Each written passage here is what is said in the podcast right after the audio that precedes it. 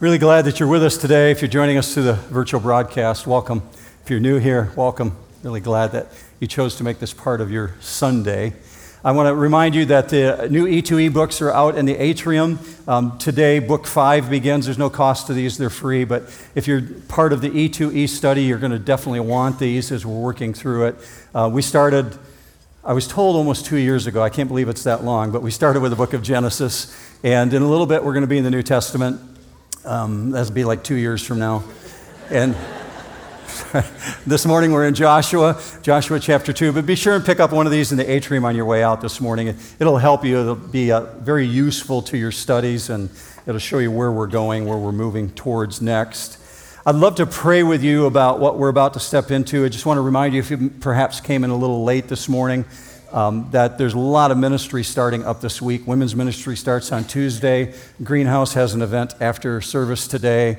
Student ministry begins tonight at 1340, and men's ministry on Wednesday evening um, with burritos, guys. So you can't miss that, right? Okay, so knowing all that information, that's all behind us. We're ready to study God's word, right? You don't sound convinced. We're ready to study God's word, right?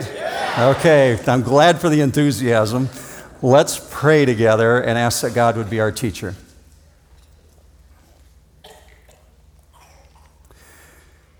Father, there is so much potential in our humanness that we could be greatly offended by the things that we're about to look at.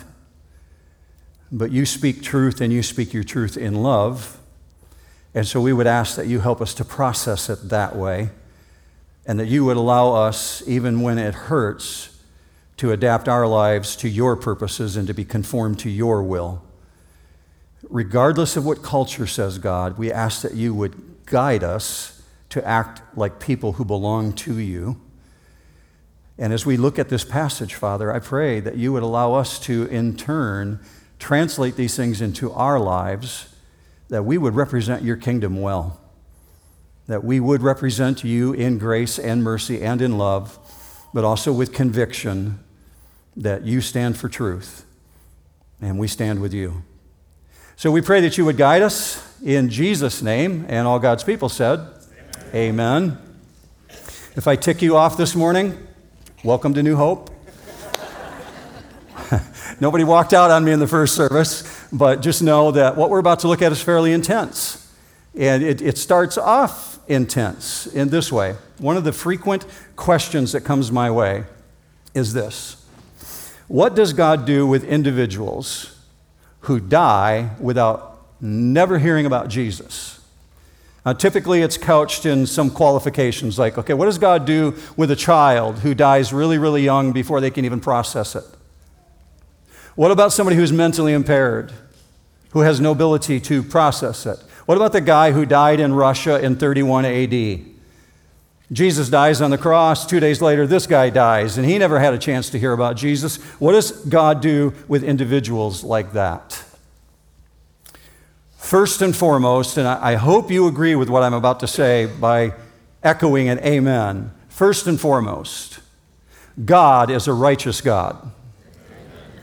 And because he's righteous, he cannot act unrighteously. So the answer is always the same, no matter the question in regard to those issues. God is not 90% righteous, He is 100% righteous.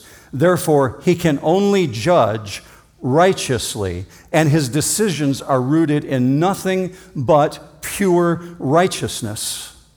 Therefore, He's way different than you and I because we're flawed, we fail, we judge unrighteously. But God can only sit on his white throne and make righteous judgments regarding such huge issues. Every judgment he makes is absolutely perfect. So, in regard to the what about scenarios, here's where I land and what I understand from Scripture. Each and every single person will stand before God one day and each and every person will be held accountable for what they did with what they know at the level of knowledge that they had. So, you this morning, if you're a believer in Jesus Christ, if you are one who truly believes and you say, I believe that Jesus is my only hope, Scripture affirms for you that you will be in heaven. God has you. Scripture says this in Acts 16:31, "Believe in the Lord Jesus Christ and you will be saved." So, for the church there is this issue. How do I define belief? What does that actually look like? How do I see it in my own life? And how do you actually measure that? The truest indicator of legitimate faith in your life is how you're living. Is there fruit being produced from your life? You can actually measure the activity of the Holy Spirit in your life. Did you know that? You can actually measure the way that God's working in your life in this way Are you living like you belong to Jesus? Or are you living like every other person on the street who has zero interest in the things of God? Can you be identified as one who says, I belong to Him? A simple way of saying it is this Does your belief match your walk? Because that's what God is watching for. The best way to illustrate what I just posed to you is an Old Testament example of what belief actually looks like. What does it actually look like for someone to believe in God? And you're going to see three levels of belief. So I'm going to invite you to go to Joshua chapter 1 and chapter 2. We'll be in Joshua 1 for just a moment, and then Joshua 2, we're going to look at a story. If you didn't bring a Bible with you this morning, that's fine. You see the verses on the screen, but maybe you have an electronic copy or, or a hard copy with you, or there's Bibles in the seats in front of you in the little racks. You follow along that way if you'd like, but just look up on the screen and, and we'll get to Joshua 1 in just a moment. Here's what's going on. In Joshua chapter 1, God is compelling Joshua ben Nun, Joshua son of Nun, he's compelling him to believe at a level many of us will never face. And God's calling him to a very high standard of belief. And I don't mean believing that he exists, but rather, Scripture says very specifically if you believe at that level, you, you, have got a very weak amount of faith. So I don't mean that he, he needs to believe that God is. Hear me out on this. James writes that even the demons believe and they shudder. Look with me on the screen. James 2:19, you believe that God is one, you do well, the demons also believe and shudder. Now, that's 101 level. That's the most basic belief. And of course, they shudder because demons are fallen angels and they've been in heaven and they've been in the presence of God and they know what it is to see a holy and righteous God. And scripture says they're terrified. The, the word that's actually used is in your notes this morning. I wanted you to see this one. It's up on the screen. This word frizo, it's one of those rare words that actually has a, a meaning to it that matches the way you pronounce it. It's like, oh, I'm freaking out here. So Frizzo's got that meaning to it. They're shuddering because of what they're going to face when they stand before God. James chapter 2 is actually a discussion of what legitimate faith looks like. And he makes a really vivid point. This is James' argument. If you only have the faith of demons, it's useless. What good is that? Even though they know about God, they tremble about God, they know it to be true, it's useless to them. So, James' argument is this people who say they believe in God, that they believe that there is a God, and show no evidence of faith in their life whatsoever, meaning they have no fruit, that person has a level of belief similar to the demons. That's really, really, really basic. Because Paul argues in Romans chapter 1 everybody knows in their heart, they know that God exists. And those who deny it, they admit it at 2 in the morning when they're freaking out and when they're afraid. So James writes this It's foolish to think that you can possibly have a legitimate faith without it showing up in your daily actions. It's going to leak out of you. Well, that's one level, but I wanted to show you two levels. There's a much more advanced level. And let's see how Joshua 1 and 2 illustrate legitimate faith for us. There's these two other levels, and here comes the highest level of faith. Watch. Verse 1. Now it came about after the death of Moses, the servant of the Lord, that the Lord spoke to Joshua, the son of Nun, Moses' servant, saying, Moses, my servant, is dead. Now therefore arise, cross this Jordan, meaning the Jordan River, you and all this people, to the land which I am giving to them, to the sons of Israel. Every place on which the sole of your foot treads, I have given it to you, just as I spoke to Moses. From the wilderness of this Lebanon, check this, all the way to the north country, up by Assyria, all the way up north. And then he goes on to say, from this Lebanon, even as far as the great river, the Euphrates, meaning all the way back towards Babylon, all the land of the Hittites, and as far as the great sea toward the setting of the sun, meaning the Mediterranean Sea, will be your territory. That's an amazing amount of geography, just as an aside. Israel never accomplished that which God committed to them. They, they got that little sliver of land because they didn't trust God enough to expand their territory. They could have had territory, God said, all the way to Babylon, which would have made them the kings of the oil empire of the world but they failed to take God at His word. That's just an aside. That God is speaking directly to Joshua here is absolutely enormous. Because to this point, he's only been speaking to Moses. And here comes verse 5. No man will be able to stand before you all the days of your life. Just as I have been with Moses, I will be with you. I will not fail you or forsake you. Be strong and courageous, for you shall give this people possession of the land which I swore to their fathers to give to them. And if you go on to read Joshua 1, what's going on there is three times God compels Joshua to believe him. I am for you, Joshua. Believe me that I am going to be with you. And I don't mean believe that God exists. This is a much larger level of belief in God. We're speaking here of believing God for salvation, meaning this God's salvation of deliverance, of rescue, of intervention, of provision. Saying, Joshua, I will be all those things to you. Believe me, not only that I am, but that I can do and I will do what I say I will do. That's what God wants Joshua to believe. And so he's compelling him to be courageous because of this truth. The previous generation did not believe. They believed that God is. They saw the pillar of fire. They were at Mount Sinai. They saw the Red Sea split open. So they believe that God exists, but they don't believe that God can do what he says he's going to do or that he will do what he says he will do. And so as a result, they died without seeing the promised land. Check this. Even though they saw the same things that Joshua saw, they saw the Red Sea, they saw what God did to Egypt. They saw Mount Sinai. They saw the manna. They saw the pillar of fire. They saw the earth shake. Yet Joshua remains, and that whole previous generation is gone, even though they saw what Joshua saw.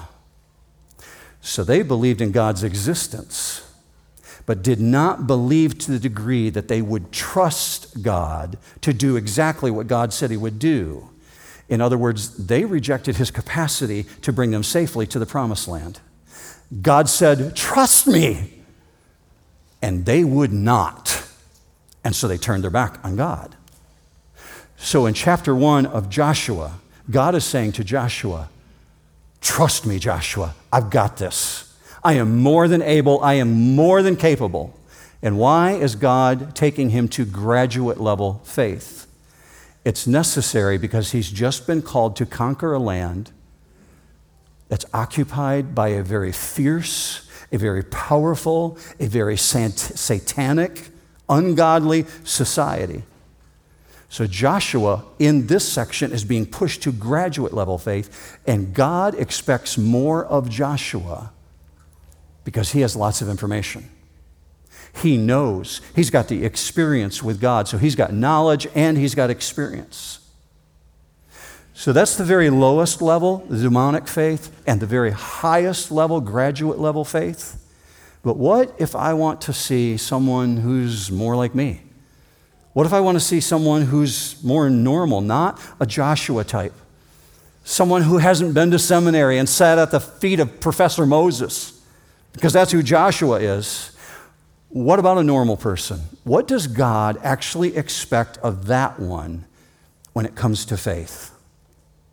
Well, that comes to Joshua chapter 2. And in Joshua chapter 2, they're about to move from the east side of the Jordan River to the west side of the Jordan River and enter into the promised land. But first, they've got to get past the city of Jericho. And Jericho is a strategic city. So as they head west and cross the river, that's going to allow them to go right through the middle of the land, splitting the land between north and south, and their military strength will be able to conquer the land if they get past Jericho. So Joshua's got a huge challenge in front of him. And he's a good military leader. Good military generals want to know things about their enemy before they go in and take on the battle. And so that's exactly what Joshua is asking them to do. So we start with verse 1 this way. Then Joshua, the son of Nun, sent two spies, men as spies, secretly from Shittim, saying, Go view the land, especially Jericho. So picture it this way. Let's say that you and I are camped as part of this nation of Israel on the east side of the Jordan River, and Newton Road out there to the west is the Jordan River. And the old drive in location across the street from Newton Road, that's the promised land. Okay, get the picture in your head. So they're on one side, they've got to cross the river, they've got to go to the other side, and they've got to go through this massive military city. But right now they're camped at the foot of the Moabite mountains on the east side.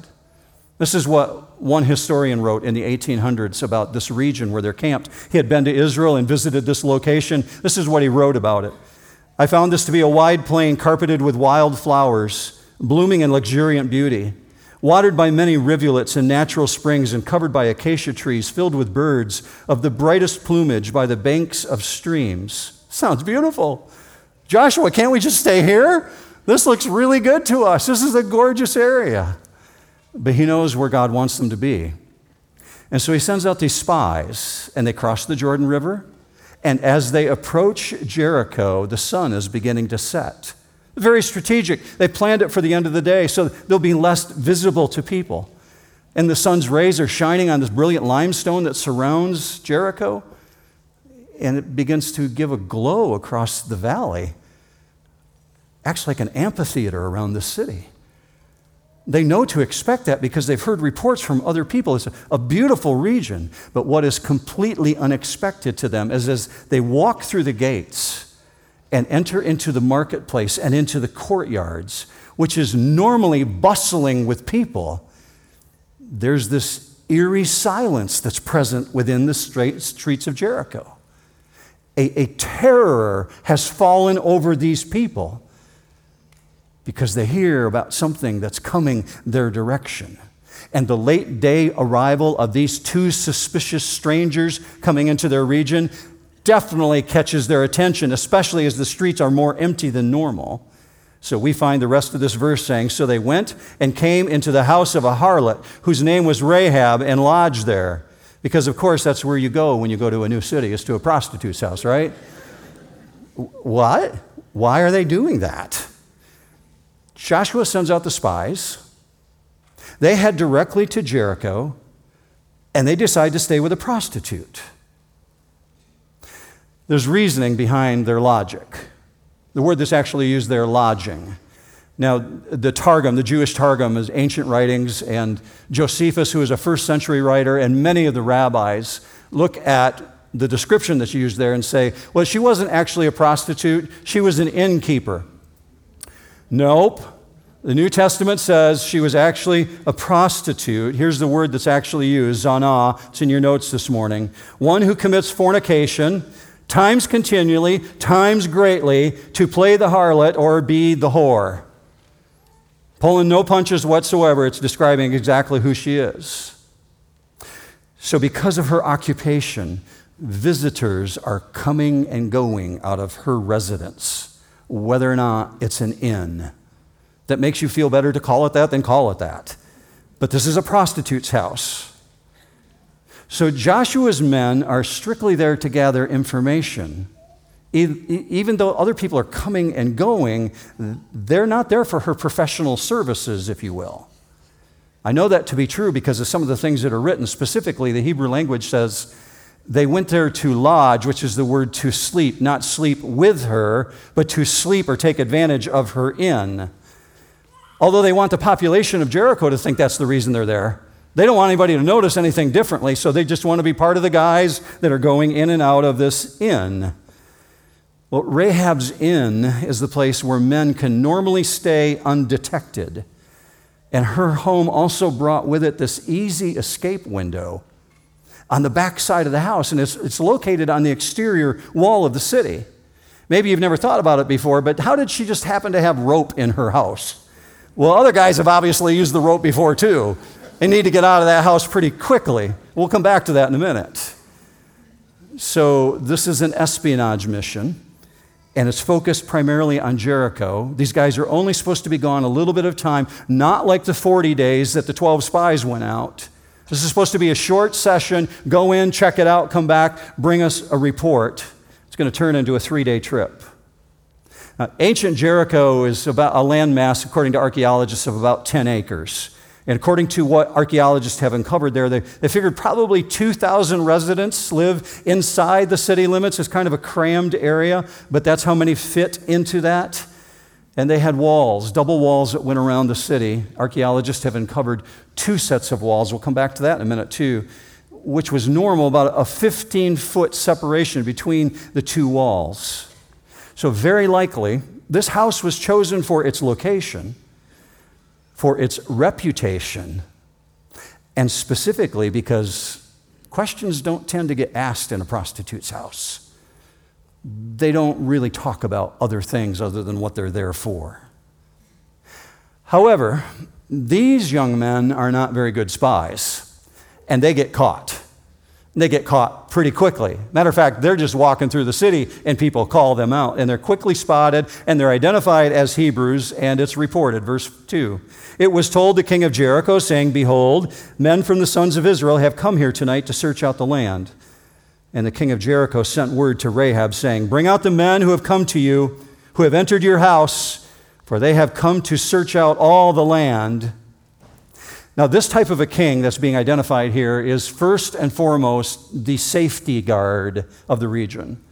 His responsibility is not like what you think of when you think of a King Charles, for instance, eh, not somebody in royal regal splendor, but this is more like a regional governor.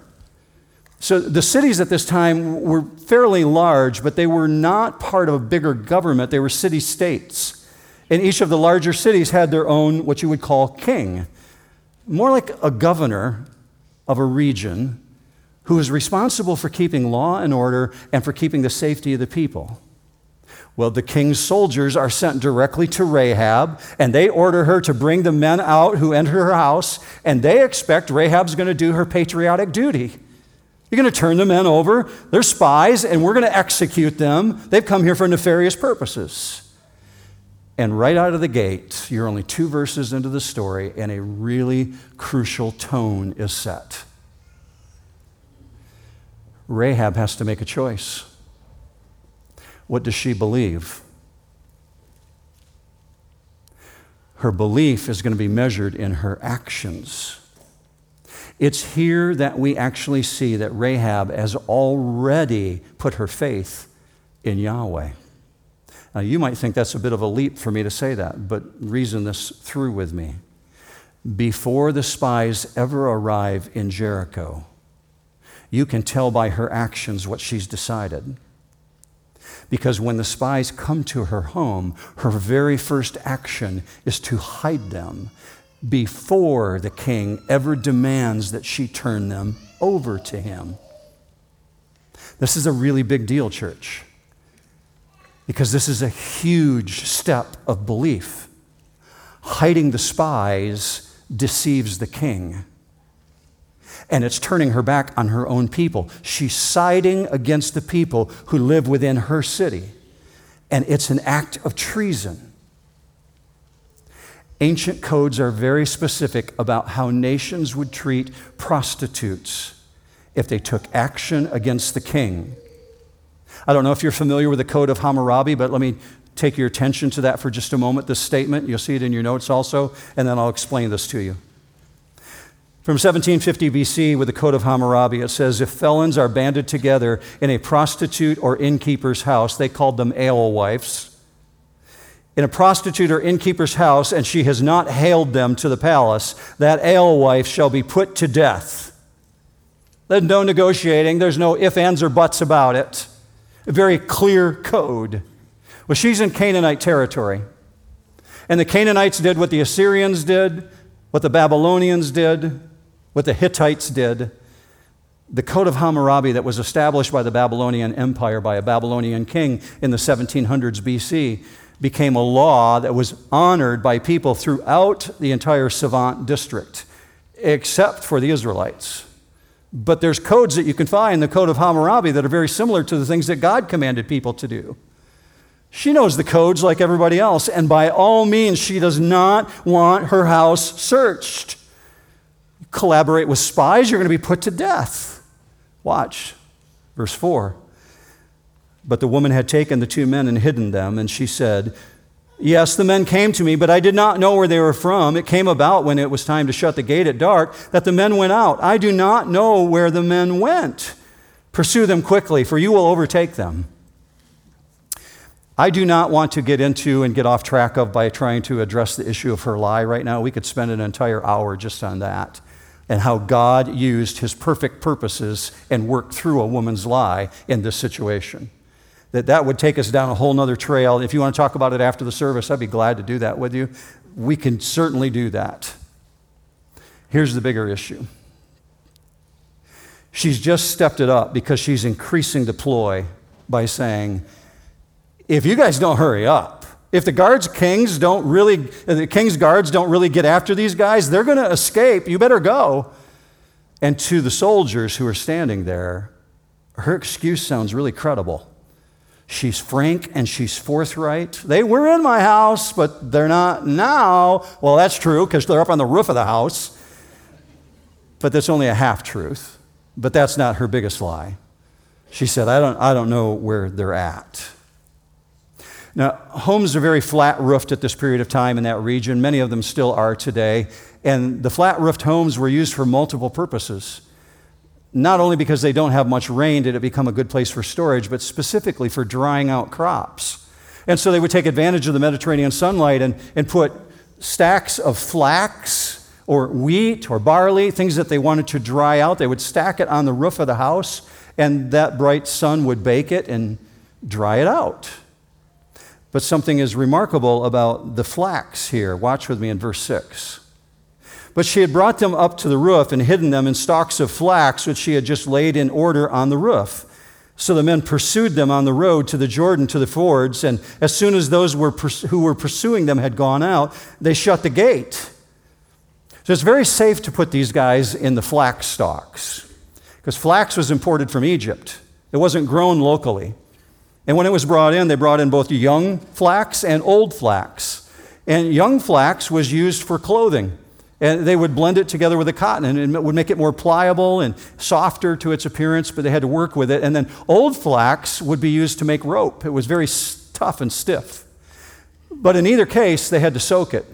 And they would soak it in water for a long period of time to the point that the water became intentionally stagnant. Because of the chemical reaction within the water, the stagnation process would cause the fibers in the flax to break down. And then they could pull the fibers apart and they could begin working with it. However, the water became putrid. And when they would take the flax out and stack it on the roof, it's this rotting, stinking, putrid mess that we're told that she stuck the spies underneath to hide them because nobody's going to look for them under that mess. And so while these guys are inhaling putrid fumes on the roof because they're buried in the flax, the king is forming a posse. And he's putting his posse together so they can go out in hot pursuit, which becomes both funny and factual. And it reinforces in our mind this image of Jericho being this heavily guarded city because they're in fear right now. There's a military encampment nearby, and they know that the Israelites are not far away. So the soldiers immediately take off and they begin searching every street east of the city. And we get this detail that they shut and lock the gates behind them. Fear has a strange stranglehold on all these people, and they're worried that a surprise attack is going to come during the night. Well, the soldiers no sooner, sooner leave than she bolts for the roof of her house, and we find what comes next. And now, catch the context of this. She's just stood at the door of her house and has taken a stand. I know that I want to belong to God. This is what she's thinking internally. I know that I want to belong to Him. And she embraces Yahweh as God in heaven and over the earth and she's confessing her belief, her statement, in both a faith statement and in her action. Go with me to that next verse. Read this in context, church. This is a Gentile saying this. Verse 8. Now, before they lay down, she came up to them on the roof and said to the men, I know that the Lord has given you the land. How she even knew that? The, the word is Yahweh. She uses God's name there. I know that Yahweh has given you the land, and that the terror of you has fallen on us, and that all the inhabitants of the land have melted away before you. For we have heard how Yahweh dried up the water of the Red Sea before you when you came out of Egypt, and what you did to the two kings of the Amorites who were beyond the Jordan, to Sihon and Og, whom you utterly destroyed. Just kind of a, a slight speculation on my part. I, I told you I'll always let you know when I'm speculating. Just a speculation on my part. It must have been widely known in the region, especially in the city gates of Jericho, that Israel is only camped six miles away and that they're on the opposite side of the Jordan. Because if you're in DeWitt and two million people show up down in Mason, you think you're going to know about it? people riding on horseback, people tending to their herds, just people doing what they do in daily life. They're certainly going to see these people and come back and say, Did you see what's going on? Do you know how many people are down there? That's just speculation. I think it's safe.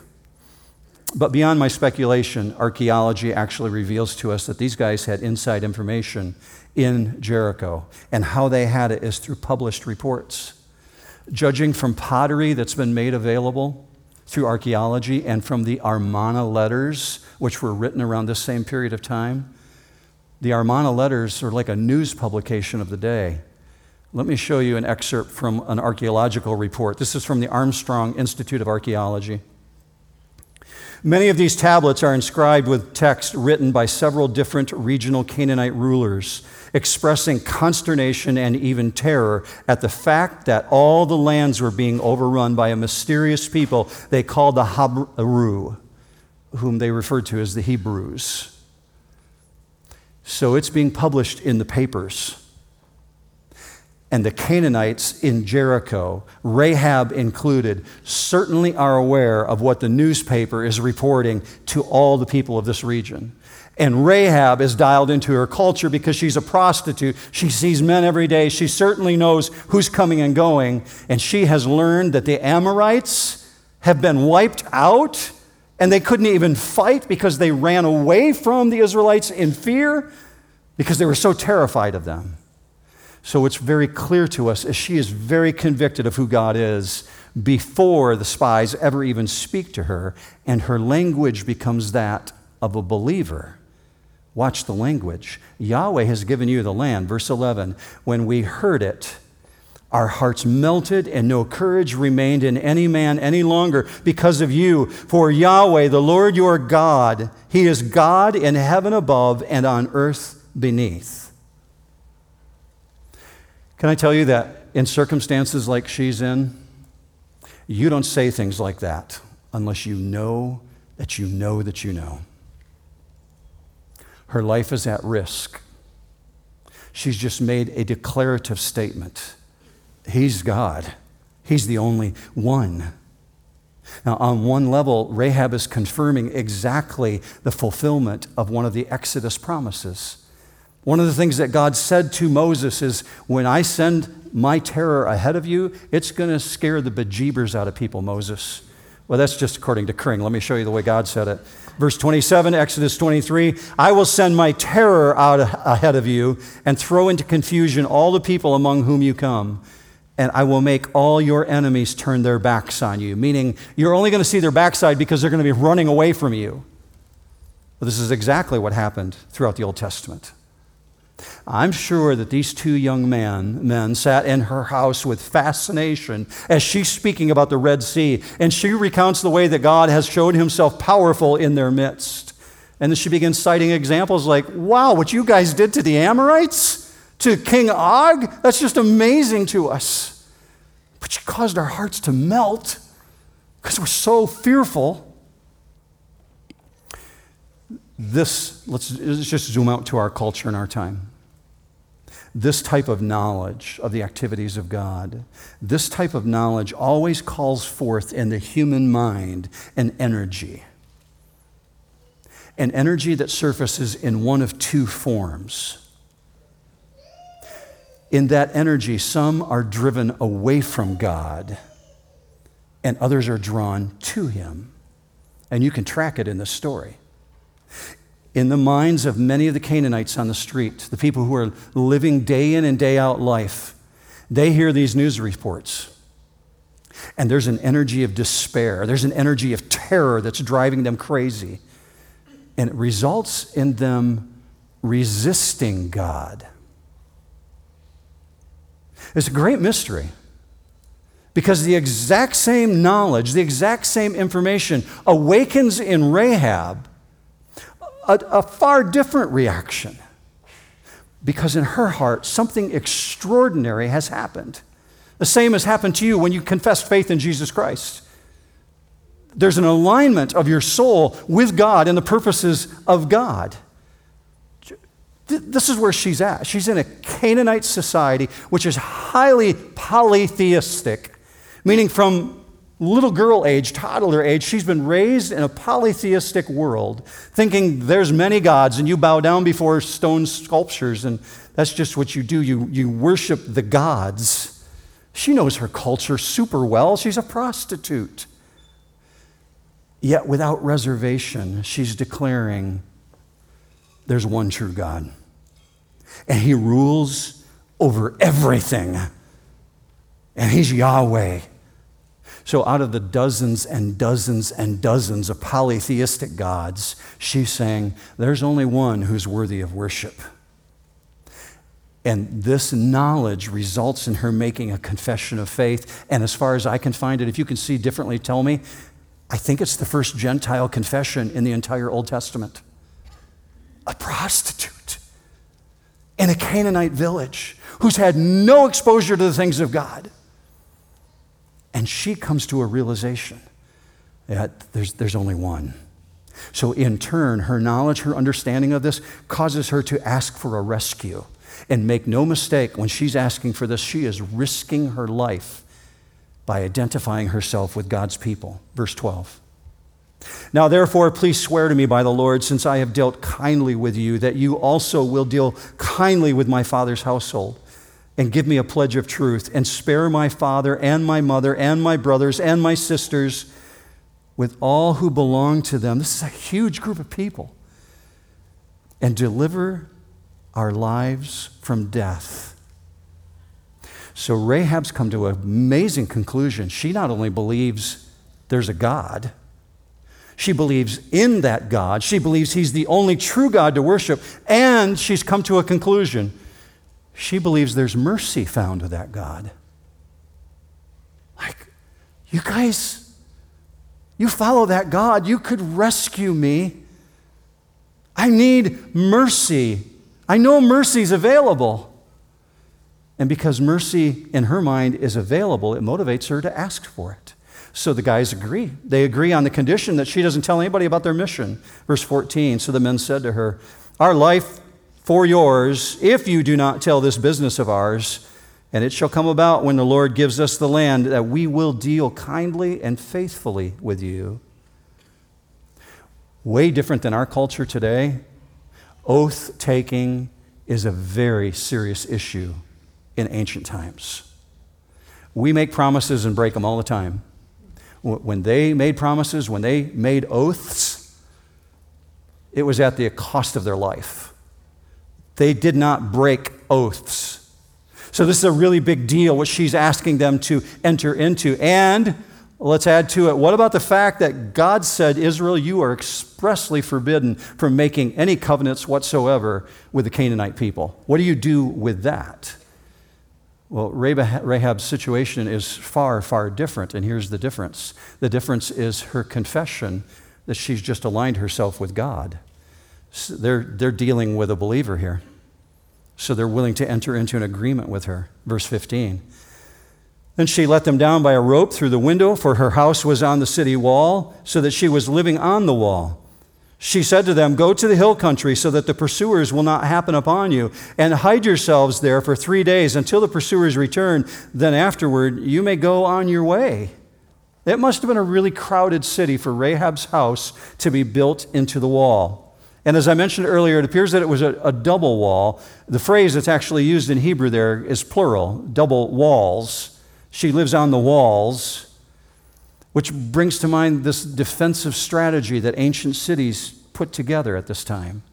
And archaeological digs have revealed that Jericho had two walls called casement walls.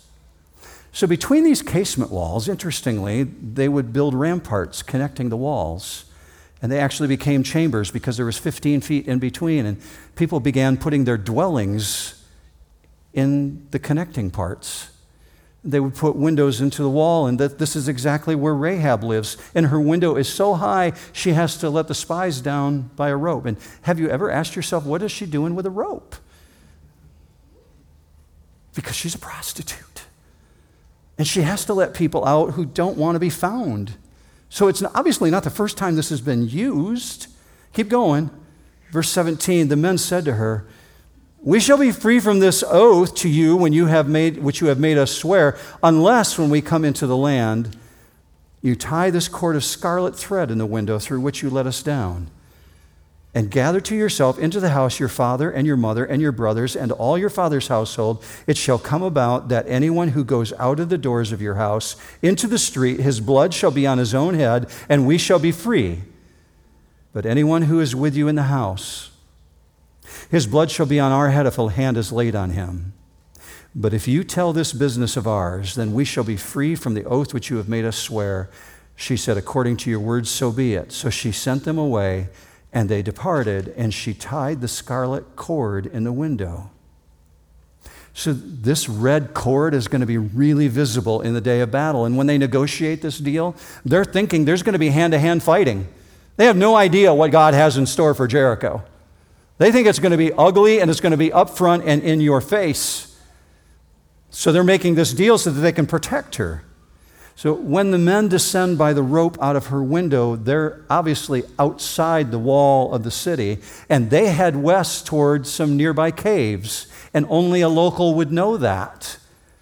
Only someone who lives in Jericho would know that if you go west towards the mountains, you're going to find it's honeycombed with caves. You can hide there and you'll be safe. And maybe after three days, they'll stop looking for you, and then you can make your way back. And they're going to do that very thing, and they're going to go find Joshua. So, following Rahab's advice, they literally head for the hills and they disappear into the night. Verse 22.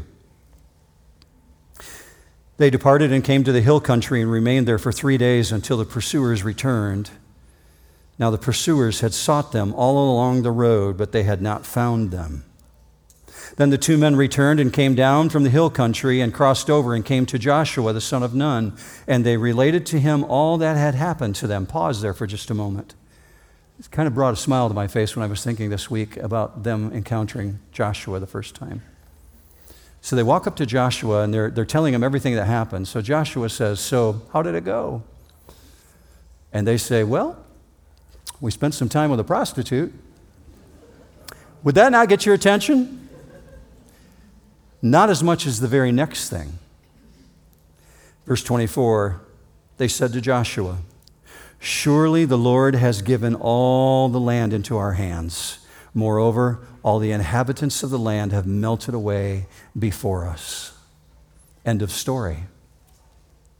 Which allows us to be left with a couple questions, and let me address one of the questions that comes out of this. Could your God prevent the discovery of the spies in the first place? Uh, this is participatory. Yeah, certainly, right? Absolutely. God could have prevented that, which tells us that God allowed that. God allows things to come in our life which make no sense to us because I'm thinking when they're hiding under the flax and they're covered with that putrid smell, they're thinking, what in the world did we get into? Why couldn't you hide us better, God? Because that's where our minds go humanly. But we're seeing here that God allowed it because we understand that God allows things into our life because that same God also causes all things to work together for good to those who love him, to those who are called according to his purpose. So there must be really good purpose in this Rahab encounter. Here's the good purpose there's a chosen one of God inside the city of Jericho one who is defiled both in her mind and in her body.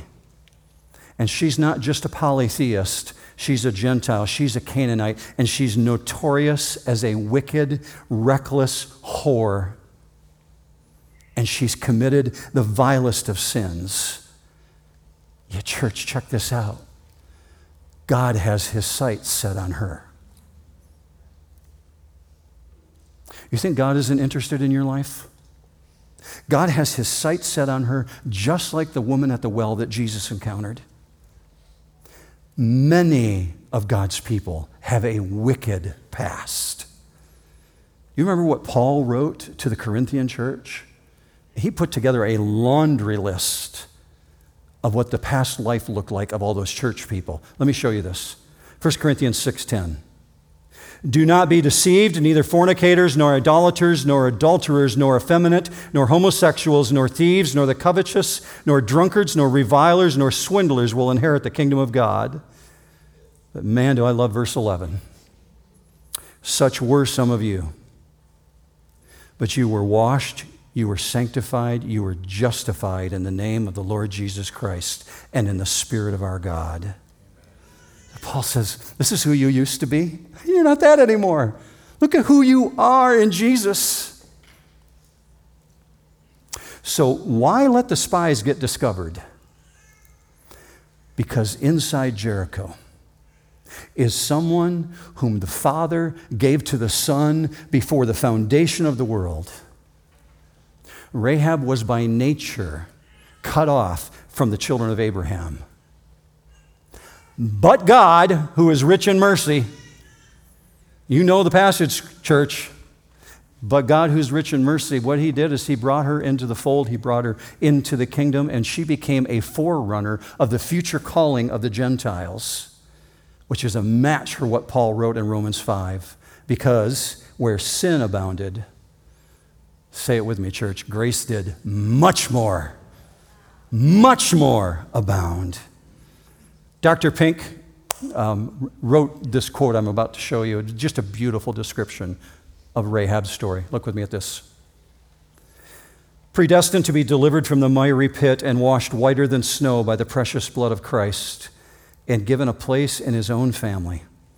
It is in such, just such cases as hers that the unmerited favor of God shines forth the more resplendently. There was nothing whatever in that poor fallen woman to commend her to God's favorable regard, but where sin had abounded, grace did much more. Amazing grace is all over the Old Testament. You sang it here this morning. We think of it as a relatively new song because it was written in the last couple hundred years. They had a dial in on it way, way, way, way back in the ancient days the visit of the men to her home simply brought the opportunity for this public manifestation of faith. Could God have taken Jericho without even sending the spies in? Of course, He could have. Absolutely. So, ask yourself this question Would God go to all this trouble and allow all these circumstances to play out just to save a prostitute? Yep because that's what He does. Our God is full of grace, full of mercy. He's 100% righteous, and He expects people to believe in Him, and His actions should be reflected in our life, that our actions would reflect that we actually belong to Him. This is the astounding thing to me, church. The Holy Spirit brought salvation to this woman entirely apart from what we think of as normal. There's no Shabbat services going on down in Jericho streets. There's no hymns being sung. There's no prophets walking through the streets announcing God. There's no sacrificial system. There's no priest. She's never seen a pillar of fire. She's never seen manna. Yet God, who is rich in mercy, brings her into the kingdom not in the normal way that you would think of. And I know that to be true because the scriptures affirm it in multiple places. Two verses to wrap this up. Hebrews 11:31. By faith Rahab, the harlot, did not perish along with those who were disobedient after she had welcomed the spies in peace. Did you know that if you read the book of Hebrews and you go to chapter 11, that only two women are mentioned personally by name? in that great, what we call the Hall of Faith chapter. Sarah's wife, Sarah, Abraham's wife, and Rahab the prostitute. Out of the entire Old Testament, two women, Rahab and Sarah. I, I think the people of God really held her in high esteem. So, what became of Rahab? Well, first, the Bible identifies this woman as a woman of incredibly great courage. Think about it. She had to tell all of her relatives that there was going to be a rescue and that she had aligned herself with the people of God. And she had to trust that none of those people would rat her out. And they apparently all did believe her. So this woman became the wife of Solomon, not Solomon, the son of David, but Solomon, one who is a prince in Israel of the tribe of Judah. She is the grandmother of King David, which means she is the great, great, great, great, great, great, great, great grandmother of Jesus Christ your Lord. In the line and the tribe of Judah, Jesus descends from this prostitute. I love that God is not embarrassed to have a former prostitute in the family tree of Jesus. How about you? So let's wrap it up with James' statement. This is where we started. James chapter 2. But someone may say, well, say, you have faith and I have works. Show me your faith without works, and I will show you my faith by works. You believe that God is one, you do well. The demons also believe and shudder. But are you willing to recognize, you foolish fellow, that faith without works is useless? Rahab acted on the little that she knew, and that's what God expects of anyone. What did you do with the information that you had? Her knowledge of God was really skimpy, but she acted on what she knew, and that was enough. So, just like a flag flying on your house right now, maybe in your apartment, that red cord hanging out her window, it allowed her to say in a very public way, I'm identifying. I'm, I'm part of this. I want to be part of the kingdom of God. Just like the blood over the doorpost back in Egypt, she's got this red hanging out her window saying, I belong to God. Rescue me. Biblical faith is believing what God has revealed, and what you believe about God determines exactly what you do. Everyone is going to be held accountable for what they did with what they know. Last thought if you're new to church this morning and, and you're concluding that, well, if, if Rahab can get in, I guess I can get in too. On one level, you're absolutely correct. From the thief on the cross hanging next to Jesus to a prostitute in ancient Jericho, everyone can get into heaven if they believe because scripture says acts 16:31 believe on the Lord Jesus Christ in in the Lord Jesus Christ, and you will be saved. The question is whether or not that belief is legitimate, and whether or not it's legitimate is actually demonstrated by the fruit in your life. Responding to what God has revealed. And I told you at the very beginning the truest measure, the truest indicator of whether or not belief is legit in your life is how are you living? cannot disobey the very things that Jesus called you to do and expect that if he called you to obey him, you can just turn your back on him. If you believe you're going to follow him, but on another level entirely. If you conclude by looking at this prostitute that because you live a more moral life than a prostitute, you're, you're better in your neighborhood, you're a better parent, you manage your money better than her, if you're, if you're thinking that way, you're thinking completely wrong. That thinking will land you in hell. Works won't save you. Being a good person won't save you, it won't get you into heaven. You are saved, the Bible says, by one way and one way alone by grace through faith in the Lord Jesus Christ. That's what Scripture declares. Not of yourself, it's not of our own works, lest any one of us would boast. You good with that? If not, come talk to me after the church service and I'll be happy to have a dialogue with you. I'll be here in the front if we haven't met yet either. I would love to talk to you and just introduce myself to you. Let's pray together and we'll go out the door. Father, I thank you so much for every single soul who's been impacted by what you had recorded in Joshua chapter 2 this morning. And perhaps some will listen tonight and later on this week. For those of us who are present physically here now, God, and for those who are on the broadcast right now, I pray that you would cause us to respond to you in humility that each of us would examine our lives and ask ourselves honestly whether or not we're really living out what you called us to live out. We, we want to be known as those who have legitimate faith. So help us to measure our walk and measure it honestly. I pray, Father, that there is fruit and that there's so much fruit that this church becomes incredibly noticeable to the community. Continue to do your work through us. Put your blessing upon the efforts. And we here, Father, today, and those who are on the broadcast as your representatives as we take on this week, use us in powerful ways to represent your kingdom, that the name of Jesus would be advanced. We would be proud to be part of that. We ask for that in the name of Jesus our Savior, and all God's people said, Amen. Amen. Have a great week, New Hope.